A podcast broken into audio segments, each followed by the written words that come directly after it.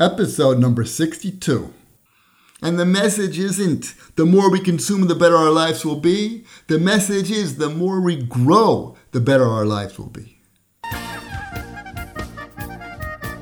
Welcome to the Torah Podcast. Lessons from authentic Judaism. Get the tools and inspiration you need for personal growth. Hosted by Rabbi Mitterhoff. Shalom, this is Rabbi Eliyahu Mitra with this week's Torah Podcast. The Torah portion of the week is Chukos, how to be free, defining your needs. We're going to have a powerful parable about the endless travel, a great story about Rav Schach, and peace in your home, apologizing. And now, the Torah portion of the week, with novel ideas from the classic commentaries. So the parsha starts out with the enigma of the red heifer, the Parah Adumah. And God commanded us to burn the red heifer, and that we would mix the ashes with water, and this substance was able to remove the impurities that were caused by touching a dead person, which is the highest level of impurity that exists, and today everybody's tamei mes. We don't have the red heifer, and we cannot remove that impurity from our midst. But the strange part about it was that it was able to purify those who received it, but those who made it became impure. And that's why Shlomo Melech said, I will become wise, but it was far from me. It was a chok, a mitzvah that we don't understand. It's called the classic chok. That's why this week's parsha is chukos. It means the laws that we don't understand. We don't have reasoning behind them. There's no logic. But many of them, before Shimon want to explain the timing of mitzvot, they want to give the potential reasoning behind the mitzvot, and the Malbim explains like this. He says, when an entity loses its original form, it doesn't just disintegrate to nothing, but actually reverts to the complete opposite, which would mean that the more refined something is, the more pure something is, when it disintegrates, it will go to the highest level of impurity. It not just become nothing. And we see this, for example, if a tree dies, so Alpitora, nothing happens. It died and it became dirt. But if a cow dies, which is a higher level, a higher, more developed being, so we know that it becomes impure. It's a nevela. And if someone touches it or moves it, they become impure and have to purify themselves. But the highest level is when a human being dies. We know that if a human being dies, the entire room and everything that was in that room becomes impure and needs to be purified. And the impurity lasts for seven days. So he wants to explain that even though when a person dies, his highest level of his soul immediately leaves. But the middle level, which is called the ruach, that part of his soul stays with him, depending on his spiritual level. And it's not released from the body. In other words, if the person was attached to his physicality, so when he dies, the highest level of his soul goes up, but the middle level of his soul is stuck, still connected to his body.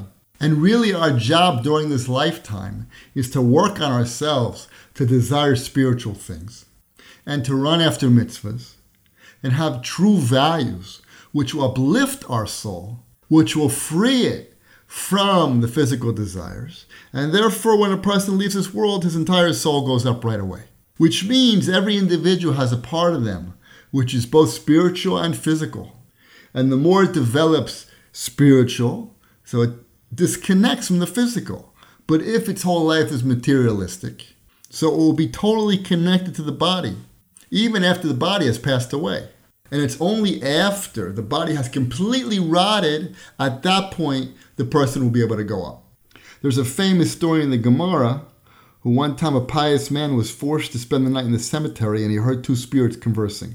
So one soul said to the other, let's go up and see what's going on behind the curtain. So the other one said, I can't go up. I'm buried in a mat of reeds. What was the problem? He was buried under a mat, and therefore his body did not rot, and he was still connected to his body, so he couldn't go up. So what does it have to do with the red heifer? He says, the cow symbolizes the body, strong and mighty, filled with life force, like a red heifer, that's why red, filled with energy and vibrancy. What do we do? We take that cow, we burn it to ashes until the life force separates completely. We burn it up completely because ashes are not susceptible to ritual impurity. Then what do we do? We mix those ashes with water and we sprinkle them upon the people and the things that were in contact with a dead person. And the impurity that they have gets drawn towards the purity of the ashes. In other words, the ashes are completely pure because normally something that has vitality When it left, it becomes impure. But if you take the ashes and burn it completely, completely, so there's no impurity left. That's why we're able to take these ashes and purify other things with them. So he says like this, the commandment of the red cow thus stands as an allegory for the individual to purify his spirit while he's still alive, to end his dependence upon materialism, and to remake himself as an independent spiritual entity, free of all material entanglements. So we learn from the red heifer what's the tachlis of our lives. Our tachlis of our lives is to develop our spirituality and to cling to purity, because as long as we cling to the materialistic world, in the end we're going to be impure. But the more that we cling to the spiritual, the more pure we're going to be. So I want to explain how this practically applies to us. We don't have to become hermits. We don't have to become monks. We're Jews. We have to live the Jewish lifestyle. So I want to bring the Malbim again and what he explains at the end of the Parsha. At the end of the Parsha, what happened? The Jews were traveling to Mitzrayim, and they wanted to pass by Edom. Edom didn't let them through. So they had to go around. And as they were schlepping, they said like this, "Why have you brought us up from Egypt to die in the wilderness? For there is no food, and there is no water, and our soul is at its limit with this insubstantial food." Or they're talking about the man. They had food, they had the man, but they were sick of the man already. So what did God do after they complained? It says, God sent the snakes, the burning ones, against the people, and they bit the people, and a large multitude of Yisrael died. So the ones that were still alive, they came to Moses, and they said, "We've sinned. Pray to Hashem that he removes the snakes from us." So Hashem told him, make a saraf, take a snake, and put it on a pole, and anyone who's been bitten will look at it and live. So Moses made the snake of copper and placed it on the pole. So it was that if a snake bit a man, he would stare at the copper snake and he would live. So the Malbim explains that this scenario is very similar to our earlier scenario. There is Adam and Eve and a snake. So what happened? The Jewish people were not satisfied with the food that they had, and they wanted better food. So in the end, they got bit by a snake.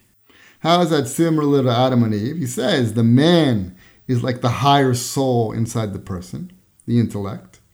The woman is like the body of the man. And the snake is the lower desires. So what happens? The lower urges constantly poison the body by enticing it towards unnecessary desires and towards sins. It eventually becomes a dust-eating snake itself, base, internalizing a base materialistic nature. It's like the snake bites the man, and the soul itself is poisoned and died. Every sin, he says, is snake-like.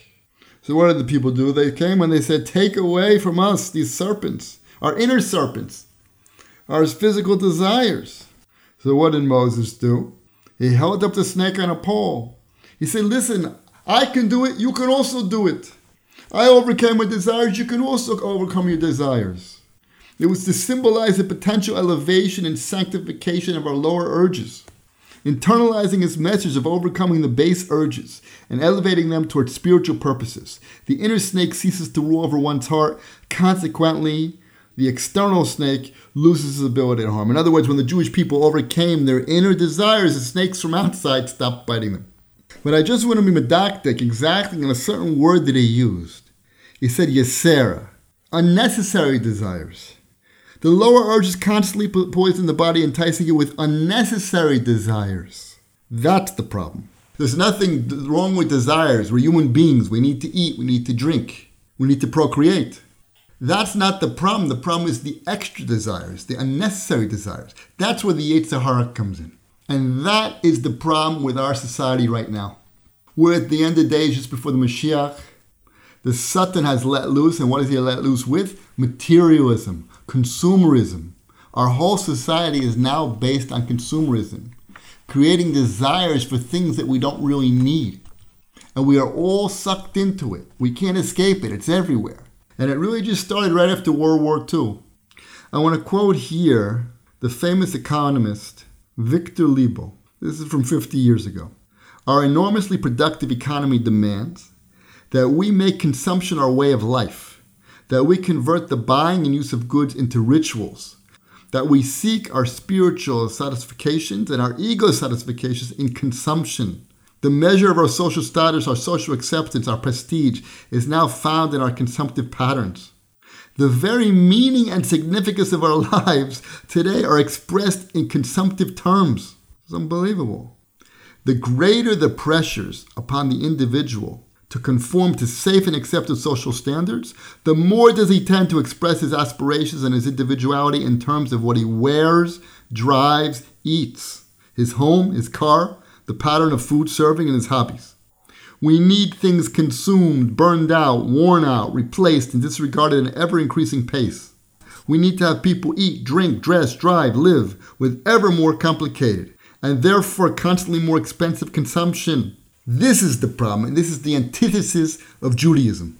And this is kulo yetzahara. And this is against what life is about.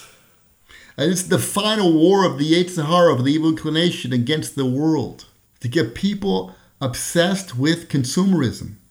They make commercials to tell you your life is no good and how you're going to make it better by buying things.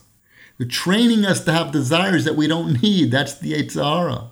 That becomes a spirituality. That becomes the upliftment, to go into the mall. A person uplifts themselves by buying something. But the Satan is using this to take everybody off track from their real purpose in life. I want to bring Rav Shimshon Raphael Hirsch, who also speaks on the Parah Adumah. He says like this: the fundamental truth is threatened by the sight of a man submitting to death, for the human corpse demonstrates the power of death for all to see. Person goes to a funeral, he's a dead person there, everything's different. The superficial observer perceives in the corpse the power of nature dominating everything, including man. But the Parah Adumah teaches us something different. It does not teach man to close his eyes and ignore the physical. It teaches man the contrast that he has inside of his own nature. For on one side he's mortal, on the other side he's eternal. On one side he's tied up, on one side he's free. He has physical powers and moral powers. So he says, do not be misled by the sight of the corpse of death. Become free, become immoral. Not despite, but along with all those aspects of your existence. That's the reality. You have both realities happening at the same time. He says, preserve your Tahorah. A person has to preserve his holiness, his purity, his purpose in life. That's what the Parah Adumah is teaching us. That's what the Parah Adumah is teaching us.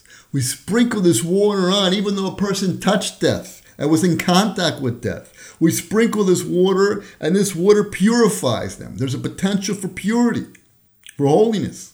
So Rav Schwab comes and explains the famous chazal that says, let the mother come and clean up for the child's mess. What is that talking about? The Parah Adumah, the red heifer, is coming to clean up for the sin of the golden calf. The child is the Parah Adumah. Let the child come and clean up the mess of the mother. The Jewish people did a Vodah Zarah. What is a Vodah Zarah? Connecting with physical things. They wanted something physical. They wanted something. Moshe left, so they wanted to make a para. They wanted something physical to follow. Why? Because life is physical, isn't it? What are you spiritual? I don't know spiritual. I don't see it. I can't feel it. I can't touch it. Life is cool or physical. So let the Parah Adumah come and clean up that mess. Because what happens when a person sees a dead person, they say, that's it. It's over. It's finished. That's the end of all of us. That's how we're going to end. He says the Parah Adumah cleans up that thought, that idea. Because by burning the cow and bringing it to the point of ashes, where it's completely destroyed, at that point we can mix it with water and there's life. There's purity. It can purify. There's another stage. And he wants to explain, why is it that the Jews complained about the manna only now?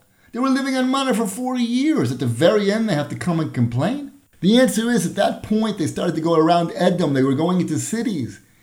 And they got a chance to taste real food. And after they tasted the real food, they said, that's enough with this weak bread. We don't want this stuff anymore. So he wants to explain that a person who starts to draw pleasure from the physical world, he's going to have a hard time getting spirituality. But what's the bracha? We know in the benching it says, vachalta v'savata. You will eat and be satisfied. And the Torah's Kahanim explains there, what do you mean you'll be eaten satisfied? You don't have to eat so much. The blessing is the food that you do eat has enough energy in it to sustain you. That's the blessing. Not that you have to stuff yourself. And that was the man. The man was pure, holy. It was perfect. You didn't need more than that. You didn't need more than the man. It was only once they started to taste the physical food again, they started to get drawn towards it. But that's the same idea. If a person had man, and he had this food, this unbelievable food that sustained him all day with energy, would he need more? No. But if you're brainwashed from the morning to the night that you need more, your life stinks, and you have to buy more and get more and more, so you start to believe it and you start to follow it. So Revolbi explains, when it said that Aaron shall be gathered to his people, Rashi said there, why did the Torah emphasize that this conversation took place near the border of Edom? Since the Bnei Yisrael allied themselves with the wicked Esav, Edom, they lost the righteous man. Because the Jews wanted to go in the ways of the nations. They allied themselves with the nations. Let's live their lifestyle. Revolbi says, we truly do not understand the danger of living among the nations. We're so used to living in gullus that we don't realize the extent to which our people have been influenced by it. We mimic their actions, copy their thinking, absorb their culture, speak their language. And this is what we have to fight as Jews. This is what we have to fight, the gullus, the exile. two thousand years in exile. Not to be influenced of this culture of consumption.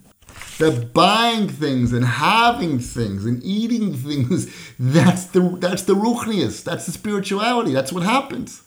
This this soul, the middle soul gets used, the soul which has the potential to dis- disconnect itself from the body and be pure, instead connects itself with the body. And we're being influenced by the culture. And we're all part of it. It's everywhere. It's the biggest philosophy that has ever existed in the world. It's a philosophy that is spread over the entire world. Compulsive buying. And the philosophy is the more we consume, the better our lives will be. Buying will make you feel better. And we have to constantly replace our desires with new desires. And we have to have the newest model and the best thing. And it's all fake and phony and false. Judaism tells us real spirituality comes from learning Torah, from growing our minds, from ideas, from self-development. Happiness comes from inside. It doesn't come from outside. And that's what the world's telling us. You want to be happy? You want to be spiritual? No problem. Buy a new jacket. Buy a new car. And it never ends for one hundred twenty years, constantly buying and buying and buying. But this is not the way the Torah. We have to re-educate ourselves. We have to re-educate our children to show them the beauty of the Torah, the beauty of the mitzvahs. Not that everything is physical. And that's what the Parah Adumah came to teach us. Not everything is physical. There's physical, but there's also spiritual. And the message isn't the more we consume, the better our lives will be. The message is the more we grow, the better our lives will be. Here is a powerful parable to open your mind and help you reach your potential. So the Maggid Adumah explains. On the Pasuk, it's like this. Zos chukas ha-Torah. This is the statue of the Torah. Shlomo Melech said on that, I will become wise, but it was far from me. So he gives a mashal like this. One time there was a wealthy villager who wanted to travel to the end of the world. So he prepared a carriage, he got fast horses, he got food and drink. He got together with his servant and started out for the trip to the end of the world. After the first day, the wealthy man traveled three hundred miles. They stopped at an inn to rest, and they started to con- talk to the people inside the inn. Each one was talking about their travels. So he said, I'm traveling the world, and I already traveled three hundred miles today. But someone else in the inn said, yeah, but you got a lot further to go. So what do we learn from that? Shlomo Melech, the wisest of men, wanted, wanted to understand the secrets of the Torah. But the more he learned, the more he realized that the Torah is deeper than the sea. And no matter how far he went, there was no end. And that's why he said, I will become wise. But it was far from me, just as far as before I began. I haven't really gotten anywhere. It's time for Great Stories About Great Rabbis. So the verse said, and they wept for Aaron thirty days, the entire house of Yisrael. Rashi explains that the entire house, why it says Bayit, the entire house, Bayis Yisrael, because it was also referring to the women. They also mourned. Why? Because we know that Aaron would pursue peace and bring love between husband and wife. It says that Reb Shach's door was constantly open to anybody who needed to speak to him. If a husband or wife had a problem with their marriage, they were able to come in and speak. So one time, just after Reb Shach had a difficult, difficult operation, he was very weak, and he was an old man already. But he heard that one of his students in Yerushalayim was having problems with his marriage. So he decided he's going to go speak to the student's wife. He's going to make the trip from Bnei Brak to Yerushalayim. So he spoke to the doctor first, and the doctor told him, listen, you must stop at least three times along the way, leave the car, and get some fresh air and rest. So that's exactly what he did. He brought a portable easy chair with him, and he paused a couple times during the trip, and he would rest. Then he got to Yerushalayim, and he spoke to the man's wife. And all this for the sake of Shalom bayis, peace in their home. Learn to give, love, and communicate. This is Peace in Your Home. There's no marriage without friction. It's impossible. And therefore, we have to learn how to apologize and how not to repeat the same mistake and how to restore the relationship. So one time somebody asked Rav Simcha Cohen, I was told that a lot about teshuvas, a lot of people who return to Torah, it's because they had some kind of death in the family, or they had a divorce, or some kind of financial losses, or personal sorrow. Is that true? So he said, yes, it's true. So he said, I don't have to be observant. None of that stuff happened to me. So explain to him that's not really the point. Those things just cause the person to reflect. But any healthy mind that would reflect and think about how they could have lived differently or do things differently, they would also come back to Torah. They said people who came back, it's not because of emotionalism. It's because they thought out things to the end. And they must be willing to change themselves. If logic tells them to change, they changed. These are deep thinkers. These are people who thought things out. And it's universal to everybody. So he says, so too in a marriage. Every day in a marriage is small little mishaps, things that go wrong. And really we should use those opportunities to think things out. Why things are going wrong. What's going on. How am I behaving? And there's many reasons why a marriage doesn't go smooth. First of all, there's a lot of differences between people in general, just different kinds of people. And the values of one are not the values of the other. And what one spouse brings from their home, the other spouse doesn't like. And one's more spiritual, one's more physical. So there's no way to avoid arguments.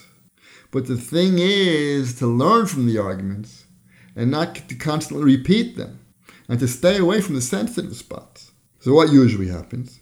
Instead of talking things out, everybody holds everything inside and it starts to build up.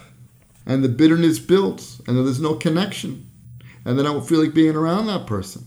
So what's the solution to that? The solution is two words. I'm sorry. We have to learn to apologize.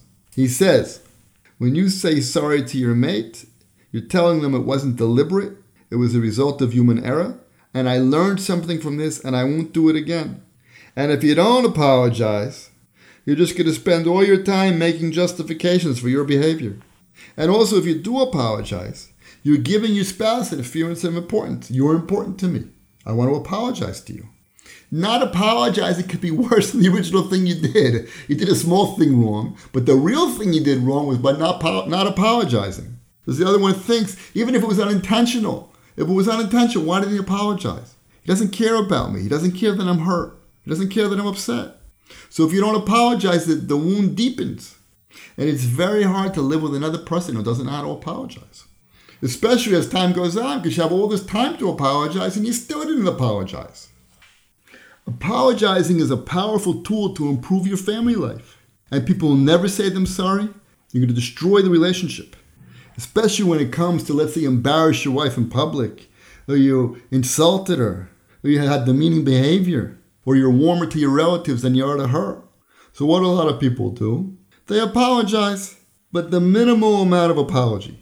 He gave a case of one time the husband came in and said to his wife, I apologize, I apologize. And the wife says, I don't remember.